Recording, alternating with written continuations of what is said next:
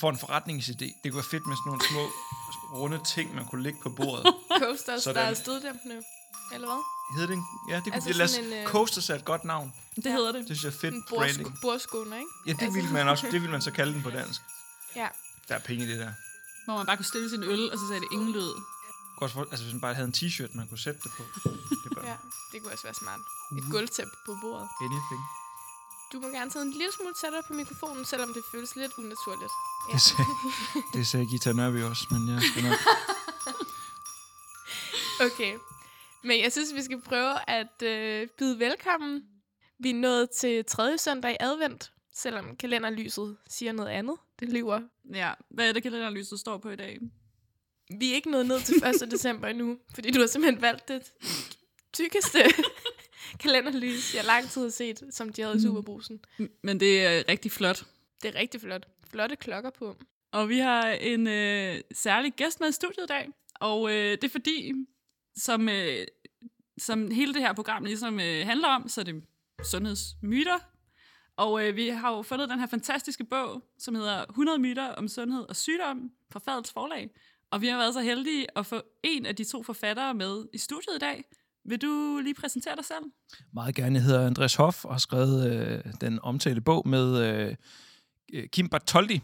Jeg havde et øh, super sjovt øh, projekt ved at skrive den der bog. Øhm, jeg har jo, det skal lige siges, jeg har jo kun skrevet egentlig ret lidt af den. Øh, alt det faglige, det har jeg, det, det, det tog de ikke overladet til mig. Nej, det var faktisk skrevet, inden jeg blev involveret, og så var det, så de siddet på et redaktionsmøde og tænkte, det her det er ikke sjovt nok, Kim. Altså Kim, uh, Kim hvis, du, hvis du er med derude, Kim. Jeg elskede samarbejdet. Men, men så tror jeg, det er sådan, de har tænkt, øh, kender vi ikke en komiker? Og så var det så, øh, så kendte de mig og vidste, at det var ligesom min hobby, udover at være, være læge. Og så blev jeg involveret, og så skrev jeg den lidt, så skrev jeg noget gøjl til den, kort sagt. Ja, så du siger, at du er både komiker og læge. Kan vi få det uddybet lidt? Fik jeg lige den sned ind, var. okay. Så ja, jamen det er fordi, øh, det er jo godt at have noget at falde tilbage på, øh, hvis øh, sådan en kreativ karriere Hvis, den flopper. over, hvis overlægekarrieren i psykiatri flopper, så... Nej, det er omvendt. Hvis øh, komikerkarrieren flopper, så er det godt at have noget at falde tilbage på. Ligesom fodboldspiller og lignende. Ikke? Og der tænker jeg bare, så kan jeg altid bare gå tilbage til at være overlæge og PhD. Perfekt. Ja. Det lyder som en god kombi. Og jeg synes lige, vi skal sætte julestemningen. Ja, når vi har introduceret dagens program. Dine værter i dag er Anna Christensen og Mika Andersen, som er lægestuderende på kandidaten. Og i dag skal vi snakke sådan mere overordnet om myter, og snakke om øh, nogle mere sådan forskellige øh, generelle myter. Og jeg synes faktisk, at det er på tide, at øh, vi tager vores øh, advents-snaps. Det er rigtigt. Det er jo blevet tredje søndag i advent, så der står tre snaps på bordet i den anledning. Og vi har stadig ikke fået snapsen på køl. Nej, Mika. Det var ellers en meget klar aftale, vi havde, men sådan er det. Og øh, senere i programmet skal vi jo også høre en historie fra gamle dage, som Niels Emil Hillerup har optaget. Så det kan vi glæde os til, mens vi skåler på denne snaps. Og øh, så er der lige så har vi lige en, en ekstra juleting, som er en lille julegave, som vi har taget med til dig, Andreas. Nå, tak. Der er adventsgave fra stetoskopet Uh, fra hvad? Ah, fra redaktionen. Ja, det er fra, det er fra os. Ja, tak, stetoskopet redaktionen. Det Værsgo. er vi synes, det hører med til julestemningen. Ja, men det sætter jeg pris på. Jeg har lige fået at vide, at jeg ikke må larme med ting rigtig godt. Og så giver I mig noget, der er pakket ind i cellofan. Ja, men du må godt, altså, du må godt lægge den fra dig igen. Hurtigst muligt. Tusind tak. Så har vi også vores ongoing jagt på at få fyldt redaktionskassen op med kolde kontanter. Øhm, vi håber, at dette, denne skrabe julekalender fra Kvik kan hjælpe os godt på vej til at sikre redaktionens overlevelse efter nytår, så I kan høre alle de gode programmer, vi har planlagt. Øh, så jeg, jeg skraber lige, som, som vi plejer, adventsskrabet øh, her. Ja, Det er en slæde. giver det noget? Nej. Heller ikke Nej. noget. Okay, det var heller ikke den her advent. Nej, Men øhm, der er også syv dage jo, ja, du kan skrabe. jeg sidder lige og skraber lidt. Nå, men øh, an- Det er nok også Andreas, øh, hvad kom egentlig først? Var det lægekarrieren eller komikerkarrieren? Øh, altså, jeg tror, jeg havde lyst til at lave comedy først, faktisk. Det, det var sådan noget, jeg... Øh, egentlig bare sådan øh, tænkte, da jeg så stand-up comedy øh, i tv, da jeg selv var teenager, sådan 16-17 år gammel. Og det med at øh, overveje medicin var først, da jeg var 18-19 år gammel. Så, øh, men så tog det lige opmærksomheden i en 15-20 år. det, det kan gør det jo smutte, nogle gange. det er skidt. Altså, havde du sådan et, et idol i comedy? Jeg tror faktisk, øh, jeg tror, øh, det er, ham jeg synes var sjovest, da jeg var øh, teenager, det var, det var Geo. Og øh, han var bare så gøjlet og sjov. Øh, og det var sgu fedt. Så tænkte jeg, det vil jeg også en dag, det der. Er du, synes du, at den måde, du laver comedy på i dag, er minder lidt om det, han laver?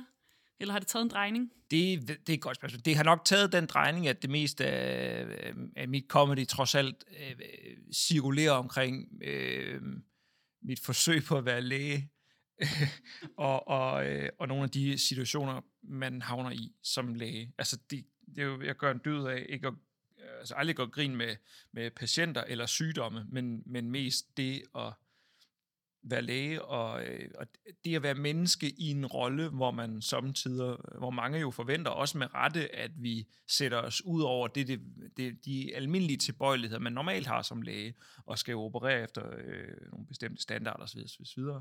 Øh, og, og inderst inden kan man jo godt som menneske eller som borger øh, eller, øh, tænke øh, et eller andet andet end det, der forlanges af en som læge.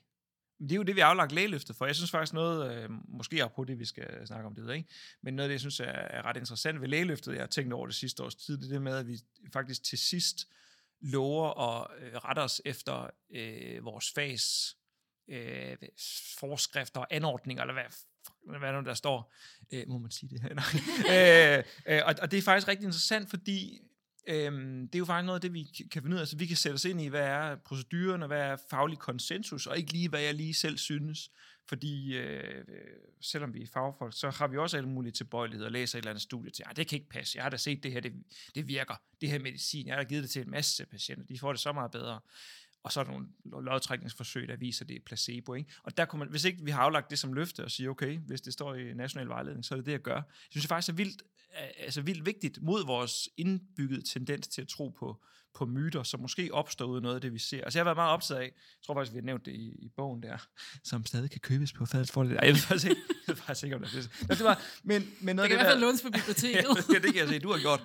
Ja. Øh, der er nå, kø men, til den, kan ja, jeg der så er faktisk, hilse okay. faktisk relativt lang kø.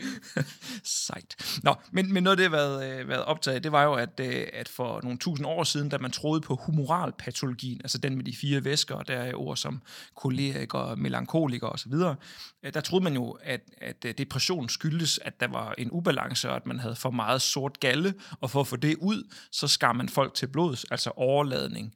Øh, og, og, og i dag, der må vi sige, at, at det ved vi godt, at altså, man har ikke sin autorisation så lang tid, hvis der kommer nogen med depression og siger, at de har det skidt, de vil tage sig selv af dag, at man så giver dem en kniv til overladning. Altså det er man gået væk fra.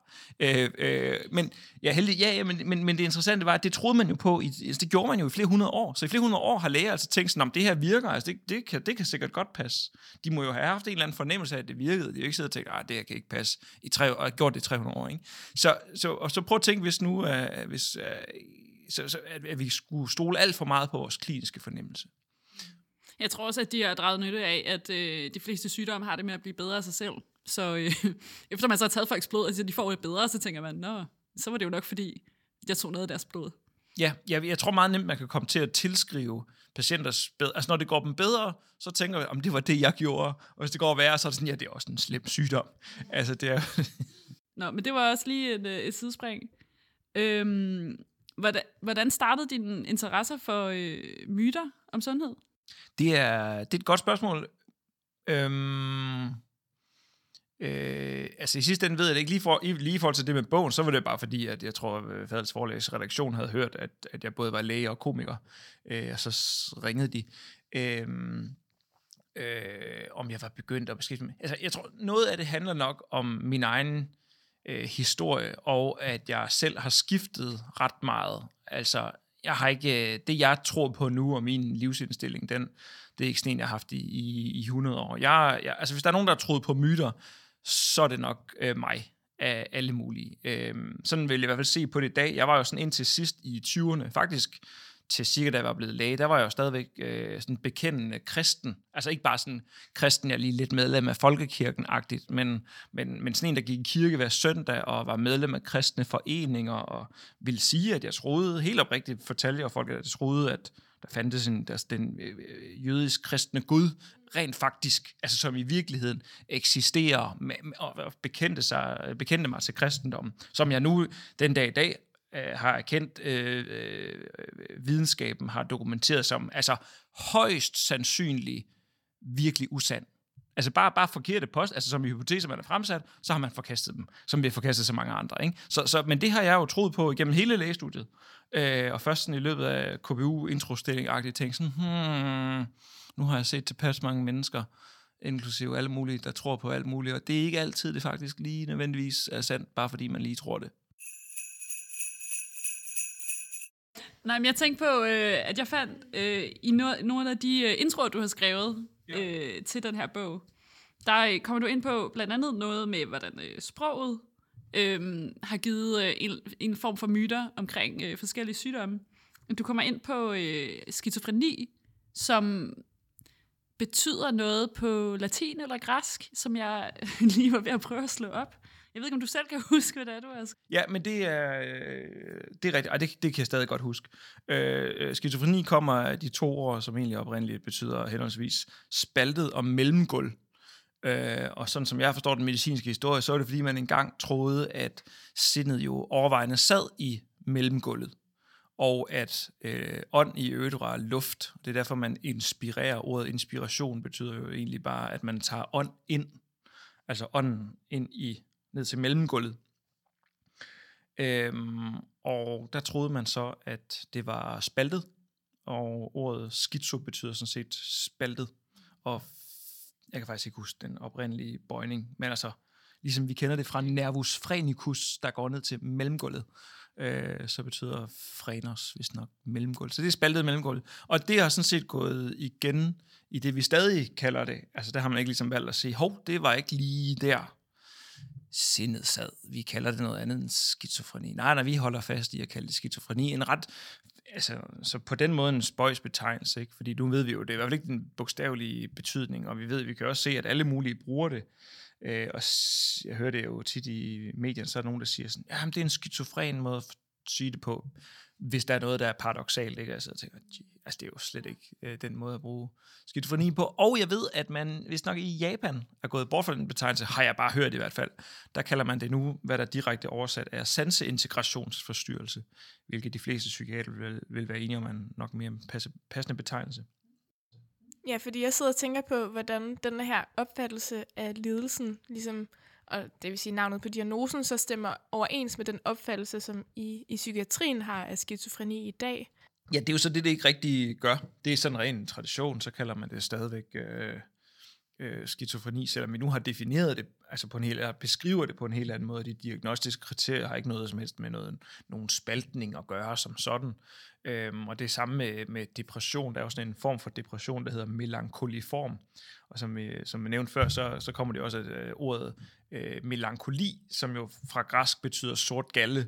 Så vi kalder det stadigvæk den sortgalhed type af depression, ikke? selvom vi er gået væk fra det. Altså, det, så sådan er, er sproget så sjovt, så der kan vi jo spore øh, nogle tidligere myter om, hvad de her sygdomme var og skyldtes. Så øh, hvad gør man som læge, når man øh, møder nogen patienter eller pårørende, der virkelig har en helt anden øh, overbevisning end en selv? I forhold til behandling for eksempel. Jamen, jeg, jeg tror helt klart, man må gøre op om, om, øh, om det er nødvendigt at, at, at tale om det. Altså, jeg, jeg bruger faktisk meget sådan at tage, tage stilling til, hvad der står i sundhedsloven, og det er, at patienter har krav på at få information om deres helbredstilstand og behandlingsmulighederne.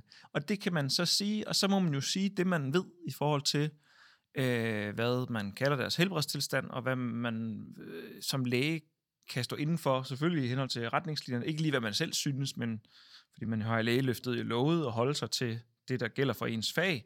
Og, og det er egentlig ret fedt som læge, at man ikke sidder der og skal føle, at man står inden for alting som person, men, men som læge. Øh, så man kan bare læse på sine ting, hvad står der i vejledningen, så kan man faktisk sige det. Altså, det er faktisk meget rart. Øh, og så kan man sige det til patienterne, og hvis de så tror, at der er en hel masse andet, der virker mod det, så, så behøver man jo ikke at nødvendigvis at sige, at det er rigtigt eller forkert. Man kan bare sige, hvad der er det officielle tilbud, eller hvad man sådan lægevidenskabeligt ved, og hvis de så siger noget, så kan man sige, at det er okay. Man behøver ikke nødvendigvis sige noget til det. Og det tror jeg, det der tit går galt for, øh, eller kan gå galt for os sundhedspersoner, det er, når vi føler, at vi behøver at sige, at, at det er forkert. Så selvom at du har været med til at skrive en bog, der skal opklare sundhedsmyter, så går du alligevel ind for, at man bibeholder en, en vis mængde sundhedsmyter i, i sundhedsvæsenet? Nej, jeg synes ikke, men det, jeg, nej, jeg går ikke, det, jeg synes ikke, det at, det, ikke aktivt hele tiden at sidde og modarbejde det, det er at bibeholde dem. Fordi det må folk jo sådan set selv gøre, fordi man kan ikke andet. Altså man må lade folk tro, hvad, hvad de vil, og det synes det er jo en del af sådan, den, den frihedsrettighed, tænkefrihed, vi har i Danmark, øh, til at sige, at, at, øh, at som sundhedsperson må man selvfølgelig øh, give borgere det, de har, eller patienter det, de har krav på, og så må de gøre med det, hvad de vil. Det var også det, de har ret til at frasige sig behandling med enkelte undtagelser, nemlig psykiatrilov og så videre, så videre, så videre. Øhm, og det, det synes jeg da bare, at folk skal. Og så har jeg selvfølgelig været med til at skrive en bog, fordi hvis der kommer nogen der er nysgerrige, hvad synes læger så om det her spørgsmål? Er det rigtigt, hvis der er nogen, der er interesseret i at høre, hvad synes lægevidenskab om det eller hint? Jamen, så, så er de da velkommen til at vide det. Og det har de krav på, men det er jo klart, så må de læse vores bog, og så må de tage stilling til det.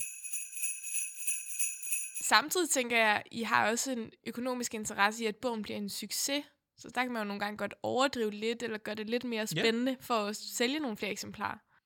Jamen, jeg, jeg er meget, jeg er faktisk, det er faktisk en virkelig god pointe, og, øh, og det, det synes jeg altid, man må, må, må mistænke nogen som helst, der tjener penge på. Blandt andet fordi, at det kan man se i en lang række studier, og sådan noget af det, jeg tit tager rundt og, øh, og øh, oplyser om, øh, og har så skrevet en del øh, jokes om. Det er jo nogle af de her artikler, der, oversigtsartikler, der gennemgår øh, alle de undersøgelser, der er lavet af, hvad gør det ved øh, læger at modtage øh, penge fra for eksempel medicinalindustri. Og der kan man jo vise, at altså, det er forbløffende, hvor lidt der skal til, for at man kan måle, at læger faktisk er tilbøjelige til at gå lidt væk fra de officielle vejledninger til, til at, at, at gøre noget, der favoriserer øh, det firma eller den behandling, som, som man har fået sponsorater fra, eller sådan noget i den stil.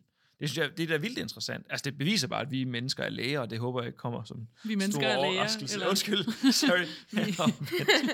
Good one. At, at læger er også er mennesker, ikke? Jeg tror, vi bliver nødt til at runde af. Altså runde introen har... af. Men jeg tænker, at inden vi runder sådan rigtigt af, så skal vi jo øh, høre en historie fra gamle dage. Mm. Så vi stiller øh, studiet videre til Niels Emil. Velkommen tilbage i den lune stue. Jeg hedder Niels Emil og skal præsentere endnu en julehistorie fra pensionerede Dr. Morten Kraft, som medvirkede i efterårets episode af Historier fra gamle dage. I denne uge fortæller Morten om sin salige far, der inspirerede ham til at gå lægevejen, for som Dr. Kraft siger, så kunne jeg se, at min far var læge, jeg synes ikke, han var særlig dygtig, så det kan du nok også blive. og så men hvad er nu kvaliteterne ved en dygtig læge? Måske historien om Dr. Kraft senior kan spore os ind på et forsigtigt bud? Historien kommer her. Skal jeg fortælle lidt om min far? Han var ja. praktiserende læge og ordblind også, og han skrev de mest elendige erklæringer, jeg har set i mit liv. Han skrev dem selv på maskine. De længste De elendigste. Oh. Og det var dengang, man skrev til invalideforsikringsretten. Og min mor var bag min far og gået og ret, da de kom op og slås om det, det skulle stå, som det stod. Men i hvert fald så øh, havde han en lille praksis. Han var ikke, hvad man kalder salgbar, altså han var ikke, han var ikke modlæge, min far. Og han havde fast til en telt, og han havde det godt. Men han var flygtet fra København, fordi min farfar, der var overkirurg, han ville have, at min far skulle lave det, der dengang hed karriere. Jeg husker, at min far blev færdig som læge der var der for mange læger. Ja. Så han gik som sygnummereret, som det hed. Altså uden løn på medicinsk afdeling. Hvad levede han af? Ja, det ved jeg egentlig ikke. det har jeg egentlig ikke spekuleret på. Men det har, han må have levet af et eller andet. det, har det været forældrene, der har jo, det er nok undersøgt lidt? Ja. Det, de havde jo, hvad hedder det, min, min bedstemor, der var gift med kirurgen.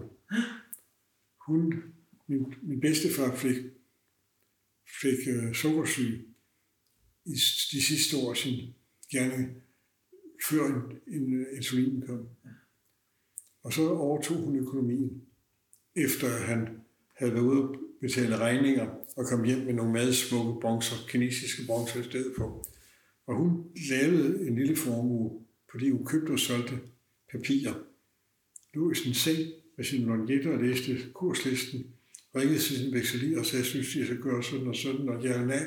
Så hun lavede en lille formue, og hun lærte mig, at man skal aldrig gå af vejen for den lille fortjeneste. Man skal ikke vente på den store, skal den lille fortjeneste. Det er det, der i lange løb er det godt. Så det skal I huske, hvis I har mulighed for det. Og det egnede min far sig ikke til, så de flygtede til Jylland. Og, og så fik han en fantastisk tilværelse her. Jeg var meget glad for min mor. Så fik han tre sønner, som, som gik godt, altså vi havde dejligt hjem. Jeg havde en far, der aldrig øh, pæsede os. Jeg har aldrig husket, at han har bedt om en karakter på, så jeg har aldrig husket, at han har spurgt, hvordan det går. Men jeg var glad, når det gik godt, og han, ellers det var fantastisk hjem, jeg havde. Og en af årsagen til, at jeg også blev læge, det var, at jeg havde aldrig set min far være ked af at skulle være læge. Ligegyldigt, det var, at de havde vagt om natten også, og han var, han, der var ikke noget vrøm med det, det var han glad for. Men han havde det forfærdeligt, når nogen skiftede, så var han ulykkelig. Det kunne han ikke tage, også fordi han synes, det var dem, han havde gjort mest for, der skiftede, og det har så været dem, der har været sygest, der så ikke er blevet raske. Og det er jo ikke noget at sige til, at de så prøver noget andet. Det forstod han ikke. Men han var, havde mange interesser. Han, var, han havde herværsinteresser, kalkmalerier, øh, øh, forskellige dyr. Han var lige på kanten af lidt autistisk i sin interesse. Den hornede Gud var også hans interesse. Og en dejlig far, han fiskede, og så han var heller ikke så pligtopfyldende, som, som nogle af os andre var, for så hvis det var rigtig godt vejr, så sagde han til en klinikdame, fru Nielsen, jeg er kaldt til fødsel. og så tog han på fisketur. det, der var hjemmefødsler dengang, og de trak jo ud. Ja, det var, men han var, han var en glad mand. Øh, en, en mærkelig også. Min mor var hypersocial, i øvrigt, og meget sådan nærværende og redde min far ud af fedtefad, det er praksis ved at være der. Jeg kan også huske, at min far var meget spontan.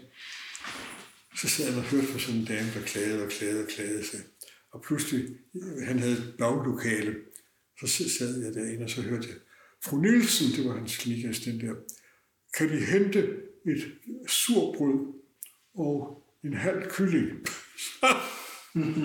Så skulle jeg have frokost lige pludselig. og damen der, hun blev ved at snakke og snakke. Det var, det var noget, han var ikke modelæge, det kan jeg godt sige. Nej. Men en dygtig kliniker. Han havde et, øh, han havde et øgenavn. Jens Lyn. Og det var fordi, han kørte på motorcykel efter krigen. Og under krigen. Og det, han havde en BSA 2,5 hestekraft. Så havde han sin lægetaske i en rem over skulderen. Og så kørte han på den der. Det var, han var, der, var altid i gang med sine ting. Han havde også interesse for unge kriminelle.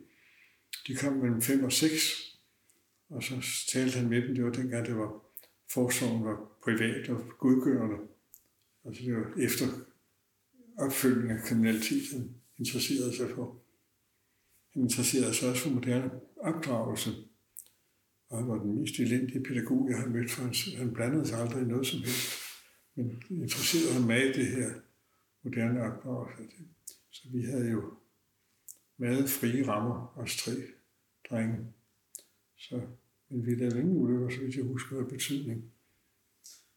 Så han røg som en skorsten, og det betyder, at der stod, at han, vi havde en kasse sølvæske med cigarer, og den var der fri adgang til, så jeg, jeg røg jo meget tidligt, og havde meget stor kendskab til, til tobak indtil jeg blev gift, og vi fik vores første barn, så måtte jeg ikke ryge mere.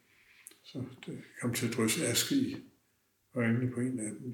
Så, det var, så, så var det slut med det. Jeg har også et eksempel. Nu har jeg tændt for mikrofonen igen. Jeg har lige taget to chokolader i munden. Ja, det er også urimeligt. Men noget, vi jo faktisk plejer at spørge øh, eksperter om, når vi laver interviews i stetoskopet, det er, hvad er dit bedste råd, hvis man sidder derude som øh, medicinstuderende eller læser noget andet på en sundhedsfaglig uddannelse. Sådan, øh, hvad er dit øh, bedste råd at give til fremtiden? Wow, præregistrere jeres forskning. Hvad skal jeg sige? Altså, lad, lad være med at tage for meget coke, eller coke over hovedet. Jo, og så skal man sige, være virkelig skeptisk over for alle påstande, også mine. Jeg tror faktisk, det er ret vigtigt. Hvis man er uenig i noget af det, jeg har sagt, øh, så vil jeg sige, hvis man er uenig, så øh, øh, undersøg det selv. Det, det synes jeg, det, det skal man. Man skal ikke tro på øh, mere end højst nødvendigt. Så konklusionen på dagens program er, at man ikke skal tro på noget, hverken sundhedsmyter, forskning sponsoreret af lægemiddelindustrien, eller hvad Eller en overlæge psykiatri sidder og fortæller. Man skal ikke øh, tro på det, bare fordi man, man hører det. Øh, øh, troen kommer af det, som forskes, øh, vil jeg sige. Ja. Ja. Tak for de kloge ord. Og øh, det var det, vi havde for i dag. Tak fordi I lyttede med her, tredje advent. Tusind tak til Andreas Hoff for at komme og snakke lidt om myter. Og så kan I glæde jer til næste afsnit, hvor vi blandt andet skal snakke lidt om myter om træning og motion. Ja, tak for i dag. Vi lyttes ved.